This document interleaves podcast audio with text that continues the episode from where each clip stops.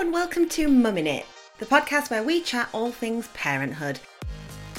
I'm Harriet Shearsmith, and I am indeed mumming it in my way with my three kids, but I want to know what that looks like for other parents. If you like the podcast, don't forget to check out my book, also called Mummin It, available in all good bookshops and online.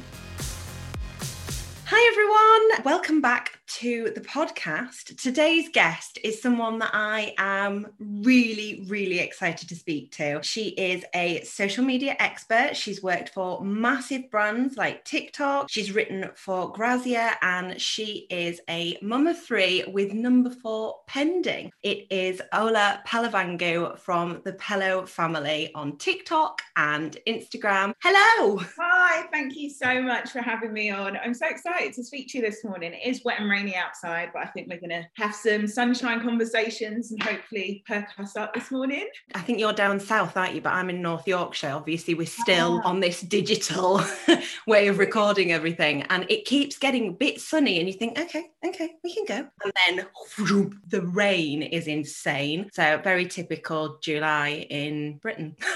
the fact now people are talking about Christmas in July, I'm like, wait, we haven't even had a summer yet. Like, can we hold up a minute? No, I think we did have it. I think we had our customary two weeks. are you a sun lover then? Is that you like being outside and getting out? Yeah, I think the sun just makes me more of a morning person. This morning, my daughter said to me, she goes, Oh, why are you sad? And she's very much of a morning person. And I was like, I'm not sad. I'm just not a morning person, especially when it's raining.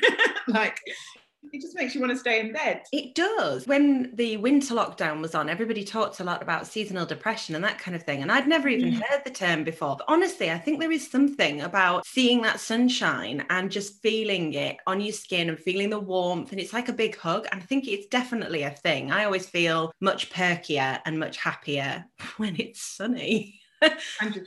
Especially when you wake up to it and it's like coming through the blinds and stuff. It's a really nice feeling. You're like, today's going to be a good day. But when you see the rain, you're like, right, give it to yeah. me. you got to kind of give yourself a bit more get up and go, extra shot of coffee and be like, yeah, no, it's, it's, it's going to be a good day. I'm going to make it a good day. So, well, thank you so much for coming on. I am honestly so excited to chat to you because I've followed you for quite a while on Instagram and I've discovered your TikTok, which is hilarious. I love the way that you involve your whole family in it. Like, I, I, mean, I, I use TikTok for a bit of escapism. I say I like scrolling, but I kind of get into like a deep scroll and then that ad comes up from TikTok that says have you been on here a bit too long? And I'm like nope leave me alone. So I love TikTok for that but you don't often see as many people get the whole family involved and your kids just seem to love it so much. So how do you feel about having your kids online? And also how have you kind of nurtured this real joy as a family on TikTok I think that's a question we definitely get a lot. And what started it all off was lockdown. I mean, half the things we share now, we would do behind the camera before. That was us normally. But then this was way even before I worked at TikTok. So lockdown happened and like homeschooling. And we were looking for a bit of escapism. And it was like when it's all getting really stressful. And I was like, what is this TikTok thing about? And kids love dancing. Music is a big thing in our house. Like we make a Sunday morning playlist every weekend. And I do it on a Saturday, and whether we're making waffles on a Sunday or something, there's always different songs on, whether it's Blink 182, just introducing them to like old classics and stuff and getting them like pumped for the weekend and making it exciting at home. But TikTok just gave us that sort of opportunity to do it together as a family. And then we started recording it and sharing it. And um, we really just enjoyed it. And I think that was the main thing. We didn't do it for the numbers, we did it because we really enjoyed it. And someone would be like, oh my gosh, have you seen this TikTok? We should try this one. And then Maya, my daughter, loves inventing dances. And then she would be like, right, we can do this and do that. And just seeing how excited they were to take part in it meant meant that it wasn't something that we felt forced to do and it didn't feel like unnatural to what we would normally do. It just felt like a platform sharing what we were doing before. But to answer your second question about having the kids on social media, I think when you are on any social media platform, privacy concerns is a huge, huge topic. And especially with children who have their whole future ahead of them. And once things are on the internet, they're out there forever. Mm. And it's like, you have to consider the sort of things you're setting them up for, especially because they become aware that they're on social media, there's an audience, there's followers and things. And I think we have that conversation quite openly that we do it because we enjoy it. Like if one person likes it, that's fine. If two people likes it, but we're not doing it because like we want to be famous. It might sound a little bit strange, like because we're so thankful and grateful for the audience that we've built on TikTok and Instagram. But when you do something and it's something you're passionate about, because in the process, we're making memories. These are videos that I can show them when they're like 18 that they probably don't want to do TikToks with yeah. us anymore. And so it's almost like the content you create should add to memories as opposed to creating an alternative lifestyle that you have at home. But there is the darker side where people will take your content or pictures of your children and share it. And something I wrote recently in Grazia was getting a message from one of our audience on Instagram. And it was like, oh, this baby looks like your son. And she lived in Brazil. And it was a big billboard in Brazil and advertising a baby lotion. And it was Dream. His picture had been lifted off of Instagram and put on a billboard, a baby lotion that I've never heard of or we don't endorse or anything like that. But in terms of covering yourself legally you have to have like a lot of money um, yes. to be able to cover yourself internationally. I mean, there are things you can do legally in the UK and stuff, and brands can be guilty of it as well because they just see it as like lifting something, especially if you've tagged them. So I think it's part and parcel. I don't think anyone is exempt and there's no sort of like full protection, but we do it because we see the bigger picture. It's purposeful and we like almost like bring them up in the digital age to understand that when you share content, it should be something that brings you joy and brings other people joy as opposed to something that you're doing for validation, which is really important. You see, I love that because I I got into social media and I got into blogging because I wanted to create a career around the kids. But when the kids started to get involved, it was very much whether or not they wanted to. And I've spoken before on my Instagram about why you maybe don't see my eldest as often because he's 10 now. He's got to that point now where a few of his friends are getting social media. He's quite salty that he's not got his own social media, but he's got to that point now where he is feeling a bit more of his own identity and learning who he is. And he doesn't necessarily want to be involved. And that's mm. cool. And we've always kind of reiterated to them. And I think TikTok and Reels have been a really great way of pushing that forward of using social media to be yourself and to connect with other like minded people and to have a bit of joy. And I saw in one of your articles that you wrote, I think you were talking about a digital diet. Mm. And it is very much like that. It's about enjoying, you know, having the bits that you enjoy and having that fun and that great time. And when it stops, coming away from it and doing other things that feed your mental health and that feed your happiness, really, isn't it? But I, I love, I love your daughter she cracks me up. I was watching your TikTok earlier and I think you'd done a sister act. You can see she's having the time of her life and that she loves it. And my Toby's quite similar in the way that he wants to be involved in that kind of thing and wants to do that sort of thing. And he enjoys it. He's not quite got the same level of showmanship that she does. She has me in stitches and you can, you can just see that she's having the best time. So I love that. And I love that it's done as a family and that it kind of replicates your at home behind the screen experience of just having joy together and just living your best lives basically how are your kids feeling about baby number four? Because I was watching, I think you posted last night on Instagram some of your old TikToks.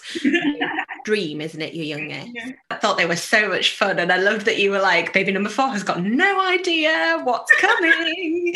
and I love that. And I just, how are your kids feeling about having another addition to the show, really?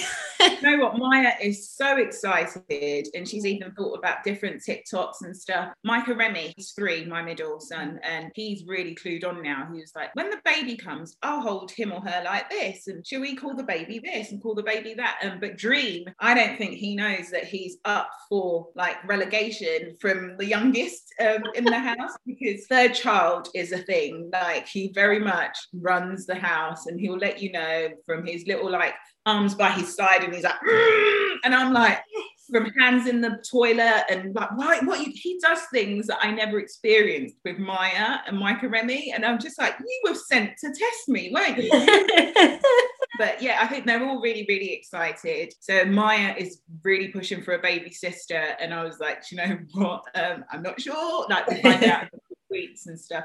And when we were doing our vision boards together, because we do it together every New Year's Eve, we do like a family vision board party where we get pizza in, we get like, we just get loads of food in and we just like do our vision boards. And we had the one from last year. And this year, she put like a baby sister on there. She was like, I really want a baby sister. So when we told her we were pregnant, she was like, No, you're just tricking me. You're tricking me. I'm not, you're not pregnant. And she was like, That means everything you put on your vision board does come true then. And she's really now like, oh my gosh, I can't wait to do next year's one. I'm going to put Disneyland, everything. now I'm like, oh my gosh, we're gonna have to make it all happen.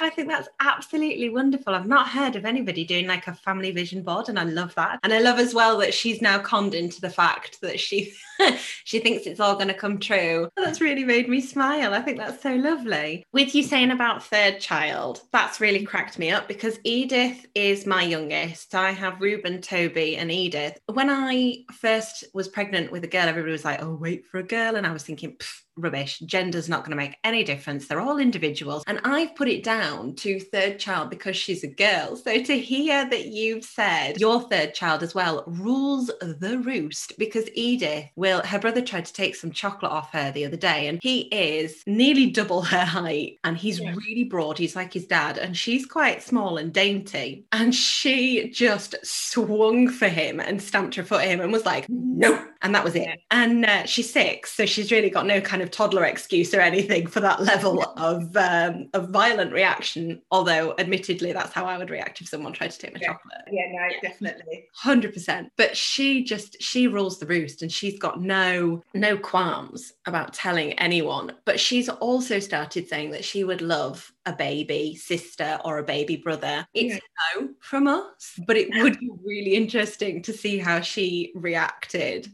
so I'm going to be watching to see exactly how Dream reacts when yeah. he is ousted from that baby position. There's an extra sort of level, isn't there? I don't even think it's mollycoddling. I think it's just you're the baby. So you yeah. kind of manage to wiggle a bit more of what you want, don't you? Yeah, definitely. And Maya is almost like she was the first one. So she's very much like self confident, like self aware and things, being the first one. And she's like a mum to those two. But yeah. Micah Remy, who's my middle son, because Maya, she has this energy about her. She speaks, obviously, she's quite chatty, which I encourage. Like she asks a lot of questions. And it's almost like he settled into second place, has almost been like, well, she can ask all the questions and I'll just follow kind of thing. Yeah. We weren't sure whether that was why he took a little while to speak, actually. Um, he didn't start speaking until he was three. We were really, really worried. And I think he was was just taking it all in. I think when you have an elder sibling who is quite confident and speaks a lot, it's very much like you can sometimes just take a seat and like she'll sort it out kind of thing. And then now he's found his voice, he kind of like will challenge things and stuff, which we really, really encourage. But Dream, he just does not care for anything. He's just like, right, I want that bread and I'm going to take it because you've got it in your hand and he'll just take it. And I'm just like, wow, okay. Do you find right. as well that your older two kind of just let him? Like Ruben yes. Edith, he's very much, as you said, the oldest child kind of slips into the role of parenting them sometimes. And I'll say to him that you're not their dad, so you can't mm. tell them what to do. They're not going to respond to that well. So back up a bit. And Toby, who is my middle child, he's also like Micah Remy's quite laid back, quite mm. like, okay, just get on with it. And then he's got that fire when he really is angry. But he's kind of happy for them to do their thing. Whereas mm. both of them will give in to Edith really quickly. Like without any questions at all. Do you think that came from when like Edith and say Dream were younger and we were constantly like, oh no, let him have it. He's the baby. Like, so it's almost like they've been conditioned to be careful or to kind of just let the youngest have their way. And especially when they were really tiny, dream sleeping, you can't make noise. So their life kind of changed a little bit with this new baby. So it's almost like conditioned them to feel like maybe, yeah, he's the one who needs all the care and attention and everything as well. Yeah, I think that that makes sense actually, because I was always, you know, I was on my own. Adam was working quite a lot of hours because he worked in hospitality. So I would be like, right, I'm going to go and put Edith to bed. Yeah. Don't be quiet and like really actively encouraging them to change their behavior around her. So I wonder if that's what it is. Maybe we've hit the nail on the head there. Maybe we've conditioned them. There might be something around that, like when there's the arrival of the new baby, how you ask them to kind of respond to the baby, and it kind of just sits with them as they get older. And and then that new baby, as he cottons on, he or she cottons on, becomes aware to the fact that you're forever saying, give it to your little brother. Don't do that, do that. And then that's like, right, this is my turn. Like, and it gives them that sort of like little boost to be a little terror. this makes complete sense. We've done it to ourselves. Yeah, definitely. but it is, it?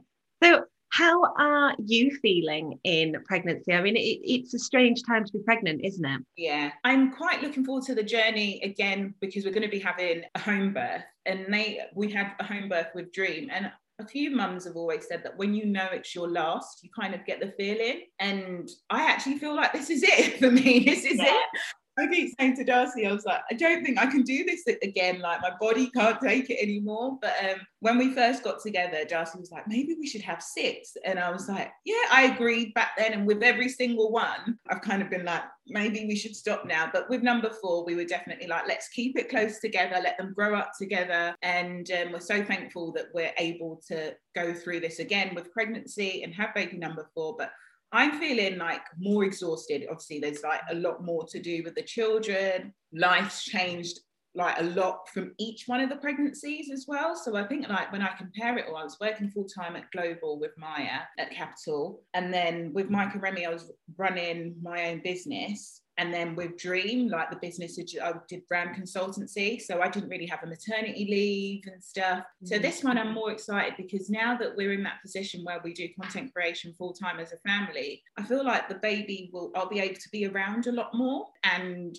be part of the journey, which was something that I felt a lot of guilt over because either I was wanting to go back to work because you were scared for your role and you were like, people are going to think I'm not capable anymore, or you had a business that you couldn't really walk away from. And this is the first time that I think our lives will coincide with our work and it won't feel like I'm having to have a conflict with working and having a baby at the same time. It's so hard, isn't it? Because there's so many pressures around motherhood and working and your career, and so much mum guilt as well. And mum guilt is something that really fascinates me because it's something that I feel so deeply, so often. And yet I speak to my husband, and he has the same worries and the same love and concerns for our children that I do, but he doesn't have the guilt. He wouldn't have felt guilty going to work and he wouldn't have felt guilty going and enjoying something for himself. And I think mum guilt in particular, it's fascinating how it's so prevalent for so many people. It's one of the things that I really, really wanted with this career in particular was to be able to, as you say, kind of slot myself around their childhood and make sure that I was always there and I was always present. And it's, it's a huge privilege to be able to do it. But ditching that mum guilt is, is so hard hard. Yeah, I definitely think it's hard. I mean, recently when we went away for a staycation, it was just me and Darcy. I think on the journey there, once you kind of hit exhaustion with like motherhood and stuff, I said to Dream and I saw him, I really missed you. And I got a DM. And was like, you didn't really miss him though, did you? And I thought about it and I was like, I didn't. I actually didn't miss him. But it's like naturally we feel like we have to miss them. But it's okay to have enjoyed that time away and been like, actually I didn't miss the chaos. I didn't miss the crying. I didn't miss being called mum from all three different directions and stuff like that. And um, I think I'm getting better at kind of understanding that you can be happy not being around your children and you should be vocal about that as well because it can be a lot it can be so so exhausting but i think we feel that when we put that out there people might be like well why are you a mother then if you don't enjoy it but it's not that. You're just saying that you don't want to spend every living minute with them in your ear and that's normal. Gosh that resonates with me so much. So pre-pandemic adam and i would take like little weekend breaks really very similar to what you guys did. And i think the longest one that we did was four days. We went to rome and italy somewhere i'd always wanted to go. So I was so excited about it and I didn't miss them. I really mm-hmm. didn't had the most wonderful time and just reconnecting with my husband and with myself as well. And just spending that time as adults without the constant, as you say, it's mum, mum, yeah. mum, mum. And they'll all talk at me at once. And it can be really overwhelming. Yeah. And I spoke about the fact that as much as I adore them, I didn't miss them. We spoke to them beforehand and we kept in touch with my in laws, but we weren't ringing every single night to speak to them. Yeah. One, we thought, it'll probably upset them if they've had a bad day or something they'll probably want us and then we ring up and we're not there mm. and two they weren't fussed we were getting pictures of them doing all sorts of things with their grandparents like living their best lives like they yeah. didn't care and i had a few people message me and be like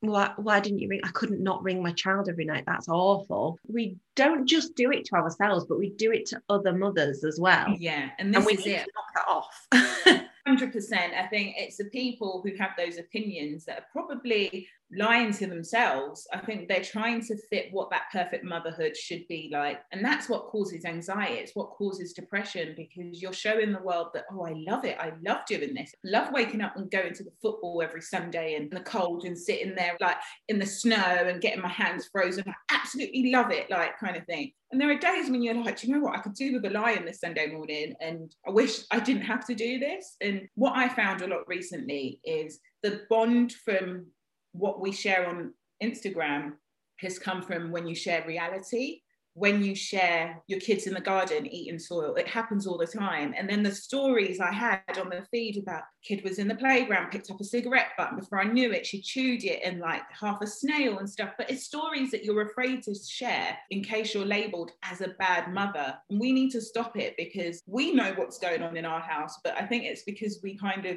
don't share it. We feel like we're better than other people whereas we're all in the same boat. Like there are times when i'm just like stop screaming my name. Yeah. and you you say that. And that happens a few times a week i would say. Like oh, yeah. Yeah.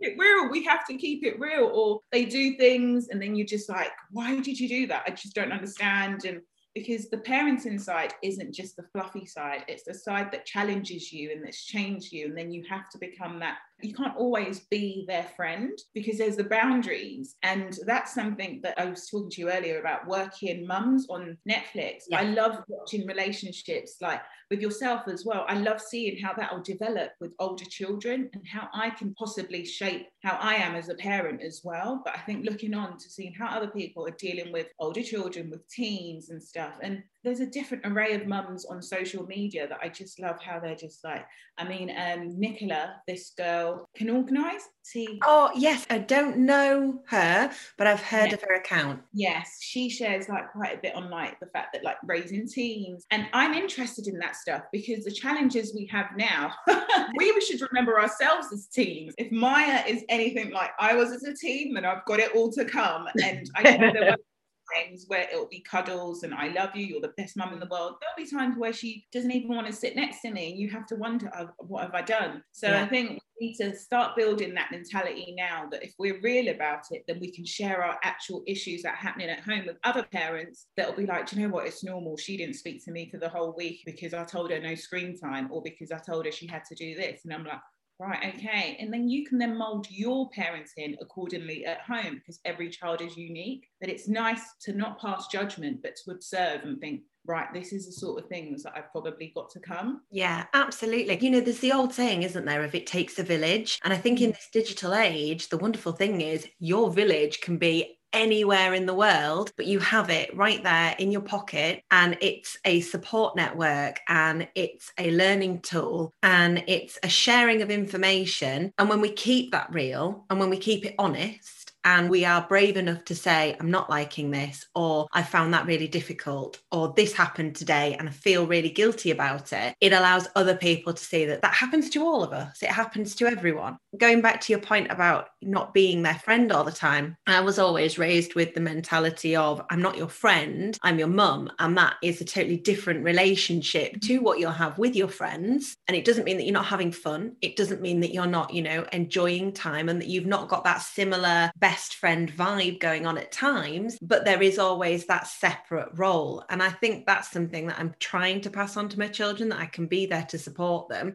but I have those boundaries as well where I'm their mum and I'm in charge. And that kind of, I'm in, I like to think I'm in charge. I'm totally with you on that. And I think, yeah, we should, we just need to know that it won't always, because now they need us. Like mm. it's almost like they need us and we're like their support their lifeline almost, but there will be a time when that independence starts coming into place, which will challenge some of the things that we think, I think this probably won't work for you, or I don't want you to get hurt out the fact we want to protect them. Mm. But a lot of us have to find out the hard way. You know what it's like when your parents are like, no, that's not good. You want to do it, it makes you want to do it more, doesn't it? So um yeah, I think that makes me excited for motherhood, knowing that there'll be the challenges, but equally we're here. So we all survived it and yeah. we're all building families of our own and all of our experiences shaped us whether it's like me saying to my parents i was in the library and then jumping on a coach to see a boy um, and going all the way to Canterbury and then missing the last coach home and then having to tell them that I got locked in the library. And then my dad went to speak to the caretaker, Mr. Stevens, and was like, Right, are you not doing sweeps of the library before you've locked it? Ola said she got locked in the in the in the library last night, and he covered. He was like, he saw my face. He was like, I'm really, really sorry. I'm so sorry. I should have checked. And it was a thing that we never ever really spoke about, Mrs. Me and Mr. Stevens. And he just covered for me. And it's like, if you know the sort of things that you've done to kind of avoid like rules and the lies that you've told, you're like, oh gosh, what have I got to come? if you have not done so already, send the man a bottle of whiskey or something to say thank you. If I found him, I would thank him, give him all the gifts because he saved me. I love that. Everything. And like, he was just, I'm really sorry. He looked at me and it's almost like we connected. He knew I'd lied, of course. Like, he didn't yeah. lock me in the library. Like, he was like, but if your dad has then takes it higher to the school and says, I locked a pupil in the library, we're going to have to come clean. And I was like, what a legend that man is. Yeah, definitely a legend. I wonder where he is now, actually. But we all have stories like that. But knowing that there is a stage as girls and boys go through different mm. stages as well, where like you just want to rebel. You just yeah. want to rebel because you just like, well, they've tried to keep me under wraps and like under lock and key, and I'm just going to do my own thing. And then you're like, oh gosh, maybe I shouldn't. like, I'm now stuck in Canterbury coach station with nowhere to sleep, nowhere to go. but you got through it, right? So they must have done a good enough job to have prepared you for sitting there in that situation thinking, right. I'm now stuck in a bus station, but you're still here. So luckily, I survived it. Oh gosh, I can't. That story. Do you know when stories just come to you and you're like, oh, the things we got up to? See, that's oh. one of the things I like about podcasting because these stories just suddenly pop out there, and you've totally forgotten about them. Like you, you've repressed them, or you've forgotten, or whatever, and they're just there all of a sudden, and it brings back mm-hmm. some wonderful memories. I think I've reached that stage of motherhood now where I'm starting to become kind of the more like passive role at times, especially with Ruben. He's 10 now. And he turned to me the other day and was like, I want to go to the cinema. And I was thinking, okay, cool. We've not been to the cinema for a while. I want to go with my friend. And I said, oh, right, okay, I can take you both. And he was like, mm, could you drop us off? And I was thinking, okay, right. So I'm now in that more passive role with him at times where I'm there because I'd have to stay to make sure that they were okay. He's only 10. So I'd need to be there, but I'm not really there.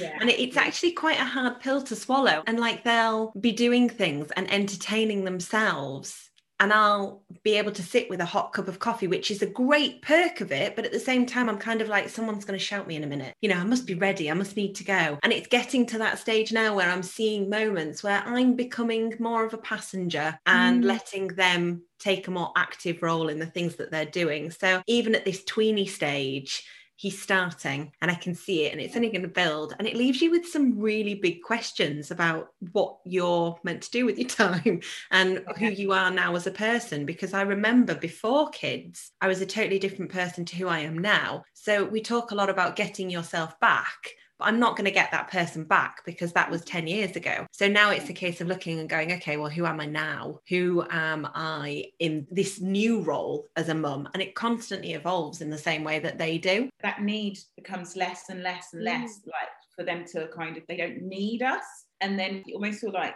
in limbo like i think that's one of the things as well from watching like mums with older children. I'm really interested in looking at how that role changes and how to adapt to it. And this is why as much as we share our real conversations i appreciate other content creators who share their real conversation because i feel like i'm learning loads as well. I'm feeling a bit more prepped for like that journey ahead which is why we have to keep it real on social because you don't know how many people you're helping on the journey as well. So um, yeah, I'm interested to see that stage as well. Yeah, it's that next kind of step in parenthood. So one of the things that, and this is actually how I discovered you on social media, was when you did an IGTV, just your chatty ones, where you're talking about a topic and you're keeping it really real. And one of the ones that I first came across was where you were talking about mothering without your mother, be that via her passing away, mm. or be that via your own choice. And it really resonated with me at the time because actually it was the first Mother's Day that I had been without my mum. And my mum hasn't passed away, but for various reasons, we have a really fractious relationship. And I've chosen to take a step back from that and protect myself, which within itself has come with some really big questions mm. and is not by society standards, certainly not really discussed and not really accepted very well. So it was just the way you were talking about it really spoke to me and it was totally judgment free. How has your experience of mothering without a mother been?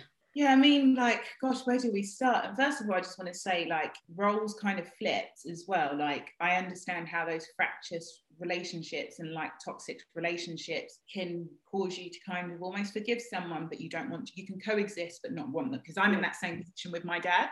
And again it's not something that's commonly spoken about on mm. social media. You almost feel like guilt from people who have lost their parents, but you've chosen not to have your parent in your life based on that toxic environment. So I can totally relate from every bone in my body um, when it comes to like my dad and stuff like that as well. So, um, but mothering without a mother, I think really, really helped me.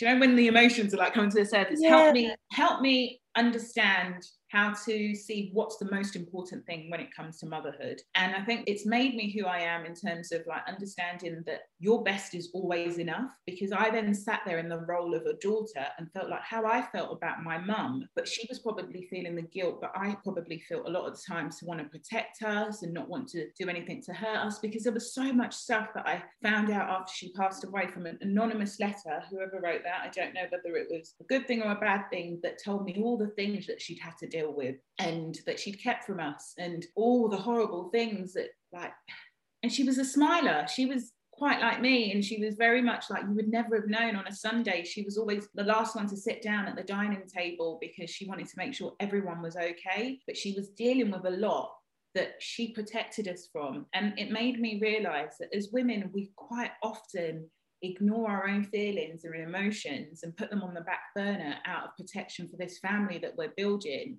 but then in effect like it's really like killing us inside and it made me feel really kind of aware of when I'm feeling certain things and I ignore it. So now I try and really address my feelings and be like, right, if this is happening, how do I let the children know from a way to make them more emotionally intelligent and keeping it real with them, as opposed to feeling like I have to wipe my tears in the bathroom and come downstairs and be this happy mum. And people always ask, like, if there was one thing you could ask her if she was still here. And I felt like the question I would always ask her is like, did she neglect her own sort of needs as a woman in exchange for her role as a mother? And that for me is really important. And this is why I think we should always think about how are we feeling as mums? When people say, How you doing? and stuff, it's not that whole, yeah, I'm fine. You know what? The kids are just, if it goes deeper than that, let it out. Because yeah. these emotions that you bottle up inside that can actually actually affect you like health wise like stress can materialize in itself and how it kind of adapts the way your cells react to like certain illnesses in your immune system because you're so broken down inside that your body is like can't cope with certain things. So speaking more is definitely something that even with my relationship with Darcy like making sure you're having those conversations when you're feeling it before it gets to a point where you've repressed it and it starts turning into trauma And when events that you don't address and turn into trauma, they'll come out later on in life. So I think mothering without a mother for me has been like always remembering to acknowledge my needs and know that they're valid too. Like my feelings are valid too. And I don't have to come second to my children. But I am a mum, but I'm also a woman. I am also me. If I'm not okay mentally, it will tell in my mothering and stuff as well. I think back and look for signs. I wish I'd picked that up with mum. I wish I'd known. I wish I'd done this. I wish I'd done that. So I have check ins with myself. Have you been completely honest with how you felt about all the situations that you've gone through this week? And have you been completely honest with your emotions around your family? Because if you can't be open and yourself around them, then who else? That you're forever going to be fooling the world. But it's been hard. Like when you want to talk about your first, oh, so and so's doing this, or Maya's lost another tooth, or she's into this now and stuff, you almost feel like, wow, like I can't really have that conversation. And what makes me cry the most, and I say to Darcy, is like, I don't have someone who brought me into this world anymore who can be like, Have you eaten today? My mum was constantly like, Have you done this? Have you done that? So um, when I see other people with their parents, with their mums, there is that sort of air of like, oh, gosh, why have I not got that? I haven't got someone to come around and say, You're not feeling too well and stuff. Like, I've got to be the mum all the time. There's no, like, you can't be ill. There's whereas, no one bothering you, kind of, yeah. Yeah, yeah, yeah. So um, it's been hard. It's been hard. And I hope I haven't waffled because it's a topic that sometimes you just think that, gosh, it's hard, but I definitely believe that nothing happens to us by accident. And one of the things I said when it happened to me, and Darcy was like, that's a strange thing to say, was like, I'm glad it happened to me as opposed to so and so as opposed to so and so because I felt like maybe I am the stronger person to be able to get through. And I'm not strong all the time, but it's almost like it's so painful that you almost happy it happened to you and not somebody else that you care about or a close friend or a cousin because you're like, okay, at least it happened to me and not my cousin and not this person because imagine if they lost their mum kind of thing and thinking I'm obviously the person that whether you believe in God or whatever that feels like this is my path and in sharing this i'm going to be able to share my truth and like live my truth and help other people. But gosh like even speaking now do you know what? Like do you know the tears are like here? Yeah, yeah. and like in the neck and then they're like if you kind of if i took a breath and sat down and thought about it you would burst and, and that's grief. It never goes away. And going back to your point whether the person is no longer there in your life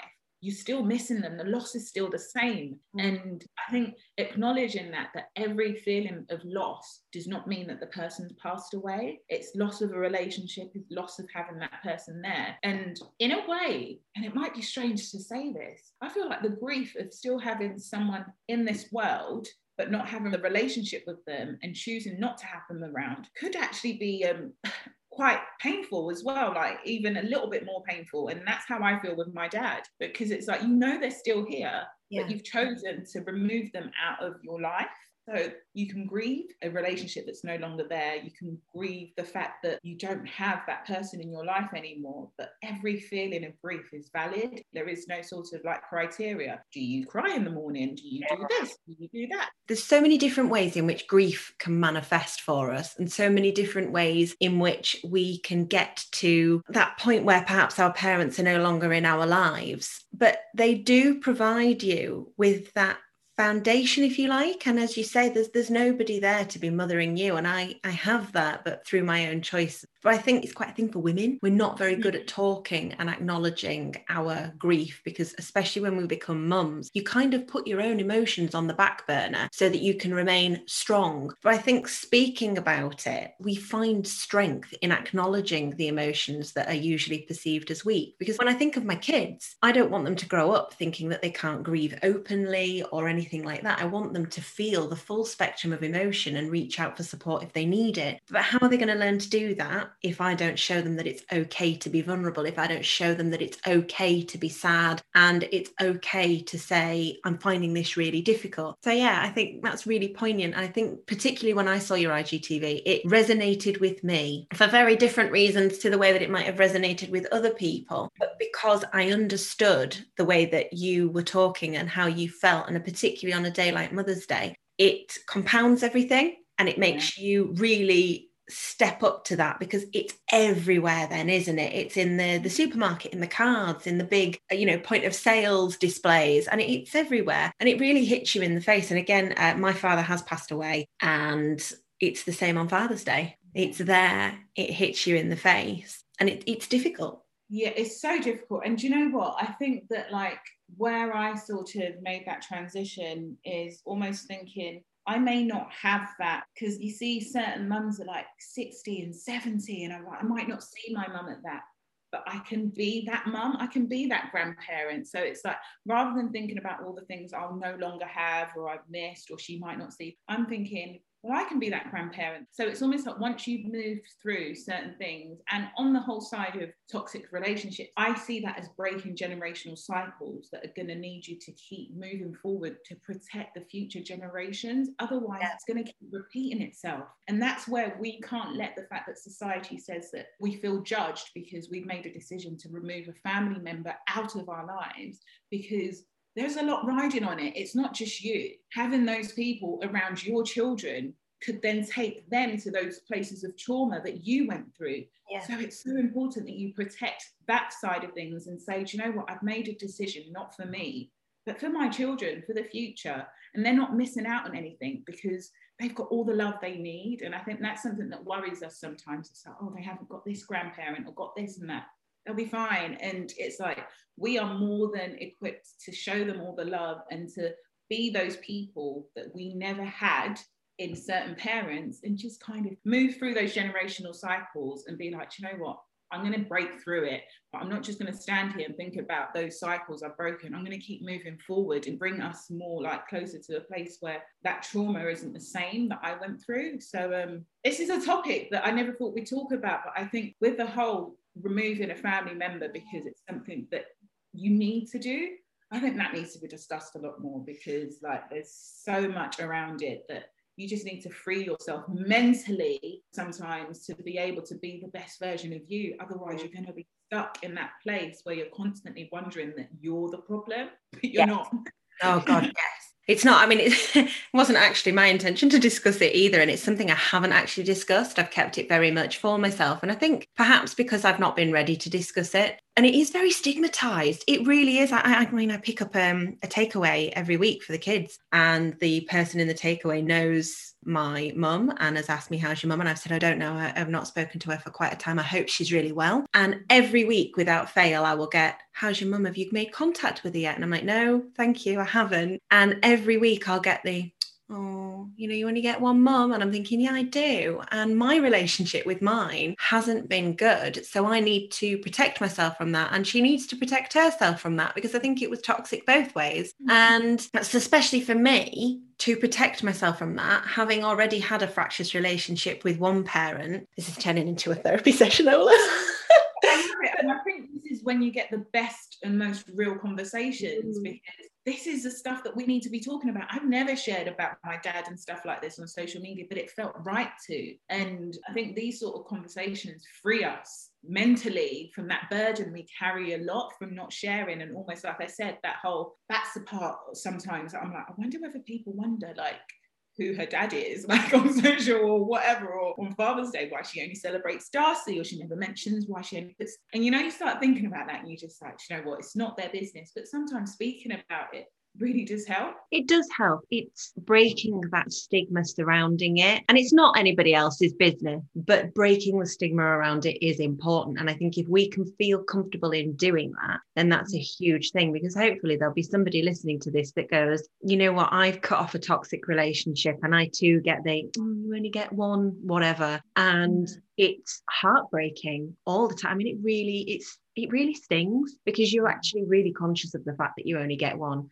and it's proper shit that you only get one and it hasn't worked out right and I mean, for me in particular, wow, we have an annex because we built the annex for my mum, and mum lived with us until not so long ago. So it's very fresh and it's, you know, been a very quick process in saying, actually, this isn't working. Let's move this way. And once that decision was made, that's when a lot of the toxicity came to the front. So I think people quite often forget that although you only get one, that one looks different for absolutely everybody. 100%. And this conversation we're having, I think, is going to help a lot more people than we think. And mm. when we speak, I think it's just, it's not about us, it's about the other people that are wondering stuff but have never ever had the courage to speak about it and live with it day in, day out, and wondering, like, are they the bad person? For me, it's like if someone's listening to this and wondering whether you're the bad person, like, you've made a decision to protect your peace and always be self assured in that. Like, be really like,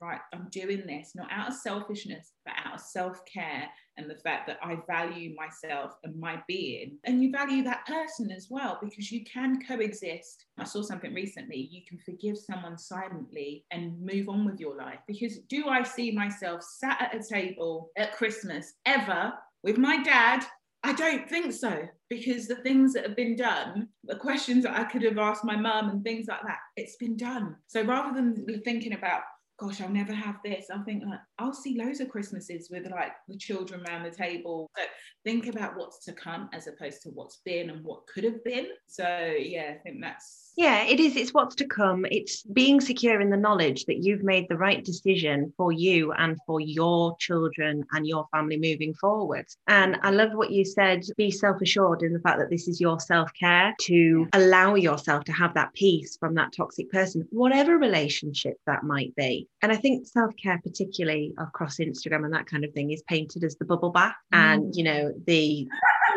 isn't it? It's the bubble bath and it's it's having the the nice face mask and actually self-care can go an awful lot deeper than that especially if you are experiencing trauma within relationships self-care in that instance is to be brave enough and to have the courage to go you know what this is really traumatic for me this is really negative for me nothing good is coming from this for me or for you I'm going to step back. This conversation, like about how fluffy self care has become, it's become the buzzword, hasn't it? Well, a bit of self care tonight. You've got a towel on, cucumber on your eyes. yeah.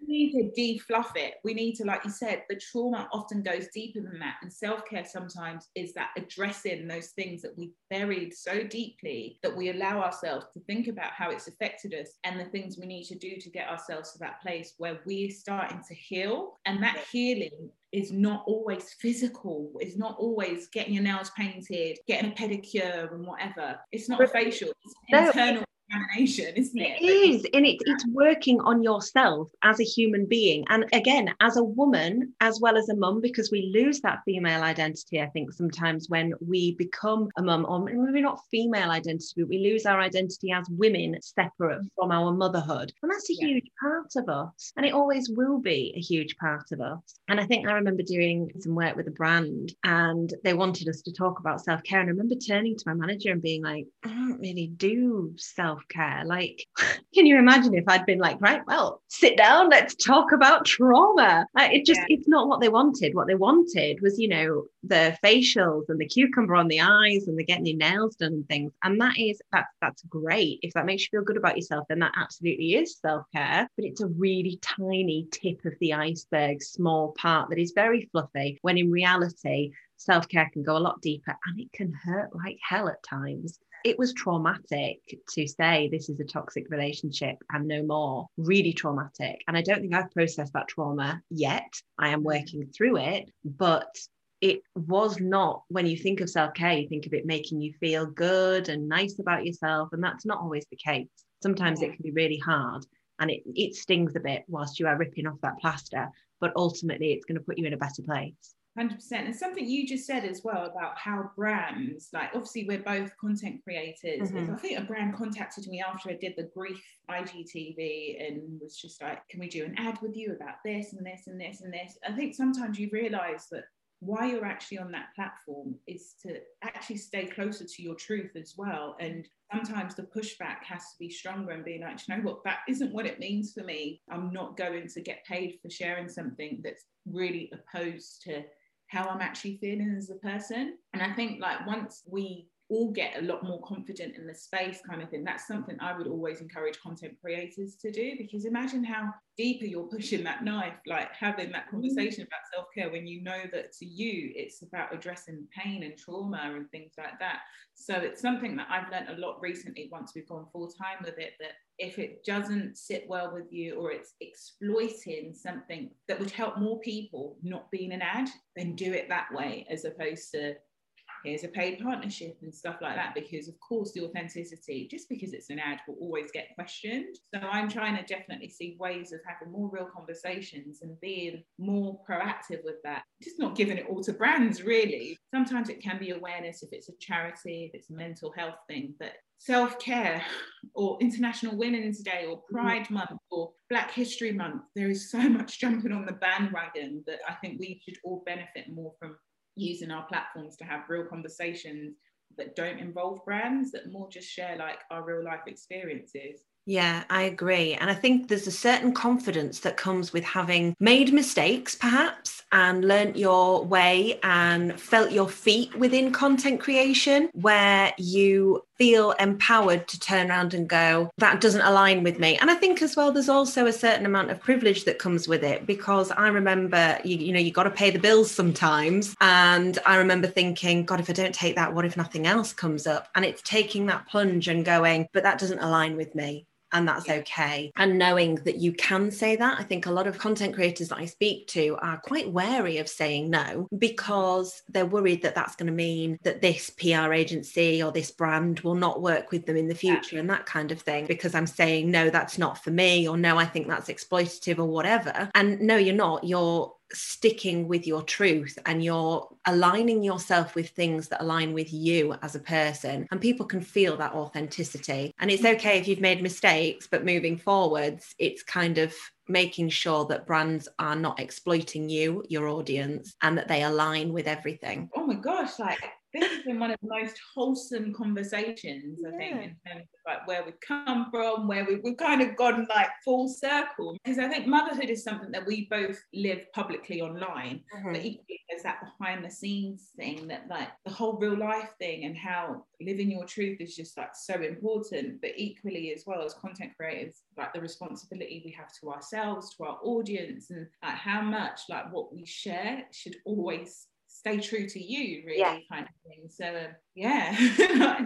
we went a full circle. I love that. No, I really do. And thank you so much for talking to me and talking so openly and honestly, which I knew you would do because you do it on your platforms. And that's what it's all about, isn't it? It's about being authentically you within motherhood, within womanhood, and with everything else, just living your truth and inviting other people to see it if it feels appropriate to you. So, on that note, I did have one question for you actually that I haven't asked you. What yeah. is your favorite plantain recipe?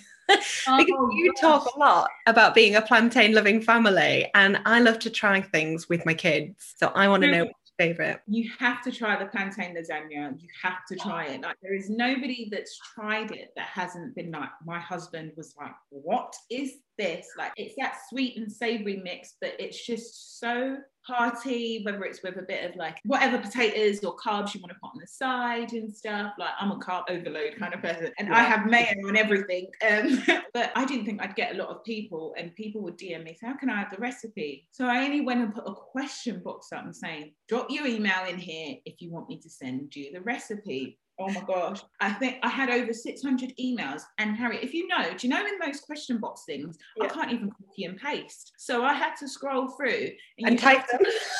Like individually and send the rest of it. It was almost like that question you, you never wish you put up, like, can't yeah. delete it, that kind of thing. But it made me happy to see that so many people love to kind of try. I think the best way to kind of encourage that fusion of cultures and that appreciation of other cultures is through food, music, and fashion. Like yeah. those three things, like people have an appreciation of good clothes, of style, people have an appreciation, music that makes them feel good. And everybody loves good food. Like yeah. if you don't like good food, then like, I feel sorry for you. but like I think that's where like people were like, what's the secret recipe for you guys? Like you've only got 30k or what many how many followers we have now, and you guys get to do this full time. And I think it's because we've literally just harnessed all the things that make us feel good, and we share that, whether it's music, again, music, food, and um, fashion, clothes, and African whatever it was, like celebrating your culture and food. And then, of course, you throw in the other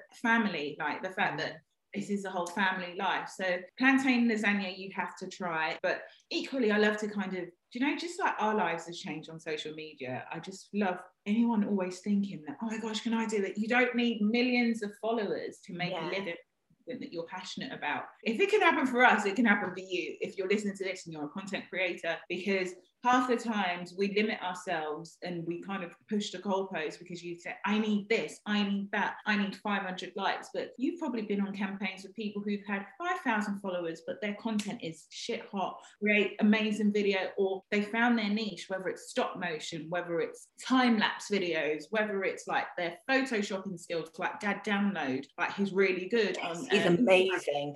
And he's lovely, isn't he? He's fab. Exactly. So I think there are certain people that once you find your own niche, stick to it. But I think what happens on social media is we get pulled in different directions. You're like, oh, she's done that. Maybe I should try that now. And then you lose the fact that consistency is key. Like that whole saying that you have to write a book as if no one else is ever going to read it. But the key ingredient is the passion and the truth that you kind of put into it because sooner or later someone will discover that book and it only takes that one person. But if you never wrote that book because you're thinking there are so many other books out there, so many people have spoken about this, then you'll never ever know. And I think that's stopping a lot of people because people are doing a lot of watching, but they're not doing a lot of doing. Yeah. And any way that I can share with people to be like, do you know what? Just get consistent with it. Stop looking at what we're doing. Look, this is what you do really well. Or if you want to know how I did it, I used Splice, or I did this, or there's an app called this. You go away and you adapt it to yourself. You won't be the Pelloe fam but you can be whatever you want to be, but take it and adapt it rather than trying to replicate something. Do it, mold it, and kind of use it for you. And I think social media can be a place of comparison because we're only human. And I'd be lying if I say you don't see something in your feed and you're like, oh, I wish I could do something like that. Mm-hmm. But it's mm-hmm. how long we let that fester and then we let that affect what we're currently working on that's yeah. going to stop you kind of like putting yourself out there and just getting on with it because you probably know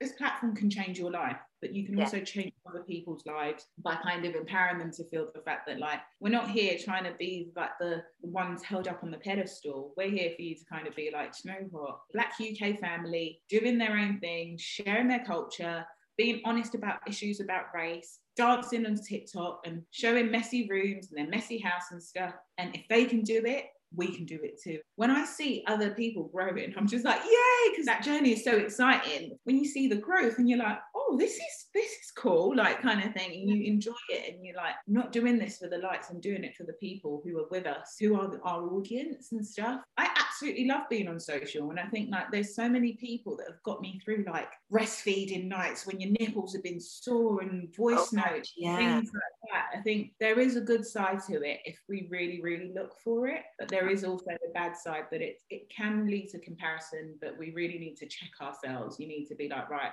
is that real life for me? If not, how can I cut my cloth, as my mum would say, according to my garment, kind of thing, that whole thing. But um, I love chats like this. I love it.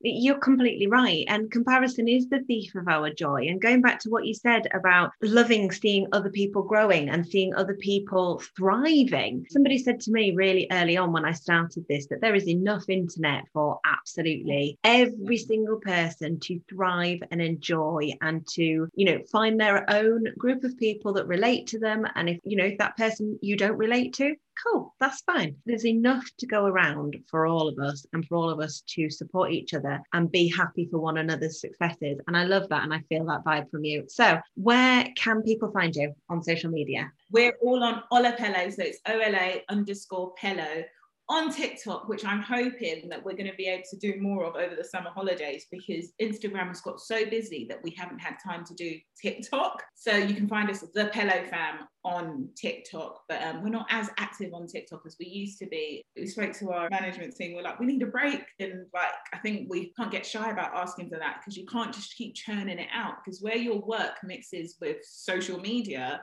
doesn't it get overwhelming sometimes when you just like, yeah. need a minute or today I just want to share a picture of a snail. I don't want to put an ad up. I just don't feel like so we've got a two week break coming up, which I'm really looking forward to kind of having time to do some more organic content. But we're at Ola Pelloe. Amazing. Right. Well, thank you so much for coming on. And there you go. People can find you there. Thank you. Thank you.